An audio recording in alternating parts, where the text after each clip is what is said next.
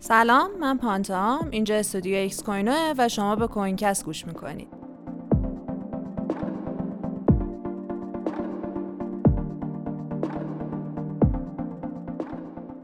هفته گذشته هفته بروز رسانی های پیاپی و افزایش قیمت بوده. Lido DAO بعد از بروز رسانی version دو خودش افزایش قیمت 8 درصدی داشت. پروتکل لیدو ورژن دو یه بروز رسانی بزرگه که یه مدتی داره انجام میشه و دو تا ویژگی خیلی مهم داره. برداشت و router staking. ویژگی برداشتش که ویژگی مهمه به سهام دارا اجازه میده که اتریوم های خودشونو مستقیم از طریق Lido لغو یا برداشت کنن. در ادامه بیت کوین کش هم با ادغام یک پارچه چهار تا ویژگی پیشرفته خودش توی مجموعه قوانین اجماعش یکی دیگه از اتفاقای مهم هفته رو رقم زده. آپدیت بیت کوین کش از طرف شبکه انجام شد و لازم نبود user کار خاصی انجام بدن.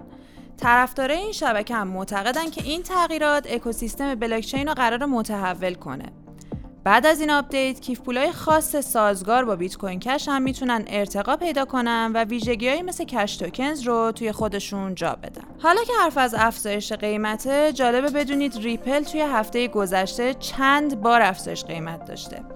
دلیلش چی بوده؟ دلیلش پیروزیایی بوده که تو دادگاهش مقابل کمیسیون اوراق بهادار و بورس آمریکا به دست آورده. قاضی پرونده درخواست SEC برای مهرموم کردن اسناد مربوط به سخنرانی سال 2018 ویلیام هینمن رئیس سابق SEC رو رد کرده و گفته این اسناد باید در دسترس عموم باشن. حالا چرا این اسناد مهمن؟ چون آقای هینمن توی سال 2018 تو سخنرانیش گفته بود که اتریوم جزء اوراق بهادار حساب نمیشه و این دقیقا همون دلیلیه که الان SEC و ریپل دارن سرش دعوا می‌کنن. پس پخش شدن متن این سخنرانی به نفع ریپل و به ضرر SEC ـه. در راستای آپدیت ها بازی کریپتویی Axie Infinity از این به بعد روی App Store اپل قابل دسترسه. به نظر می‌رسه که سازنده های این بازی استراتژی جدید برای برگردوندن Axie Infinity به روزای اوج خودش پیاده کردن. همونجوری که می‌دونید نمیشه کوینکست باشه و حرفی از بیت کوین نباشه. کمپانی تتر چند روز پیش اعلام کرده بود که از این ماه برای گسترش ذخایر خودش با بخشی از سودش به صورت منظم قراره بیت کوین بخره. تتر قراره تا 15 درصد از سود سرمایه گذاری های خودش رو به خرید بیت کوین اختصاص بده و اعلام کرده که این خریدا بخشی از استراتژی سرمایه گذاری جدیدشونه. خبر جالب دیگه اینه که رابرت اف کندی جونیور که امسال برای اولین بار نامزد ریاست جمهوری آمریکا شده اعلام کرده که بیت کوین یه جورایی نماد آزادی و دموکراسیه و برای کمپین سیاسی خودش کمک های بیت کوینی هم قبول می‌کنه. و کوینکست امروز رو با مهمترین خبر تازه تموم می‌کنیم.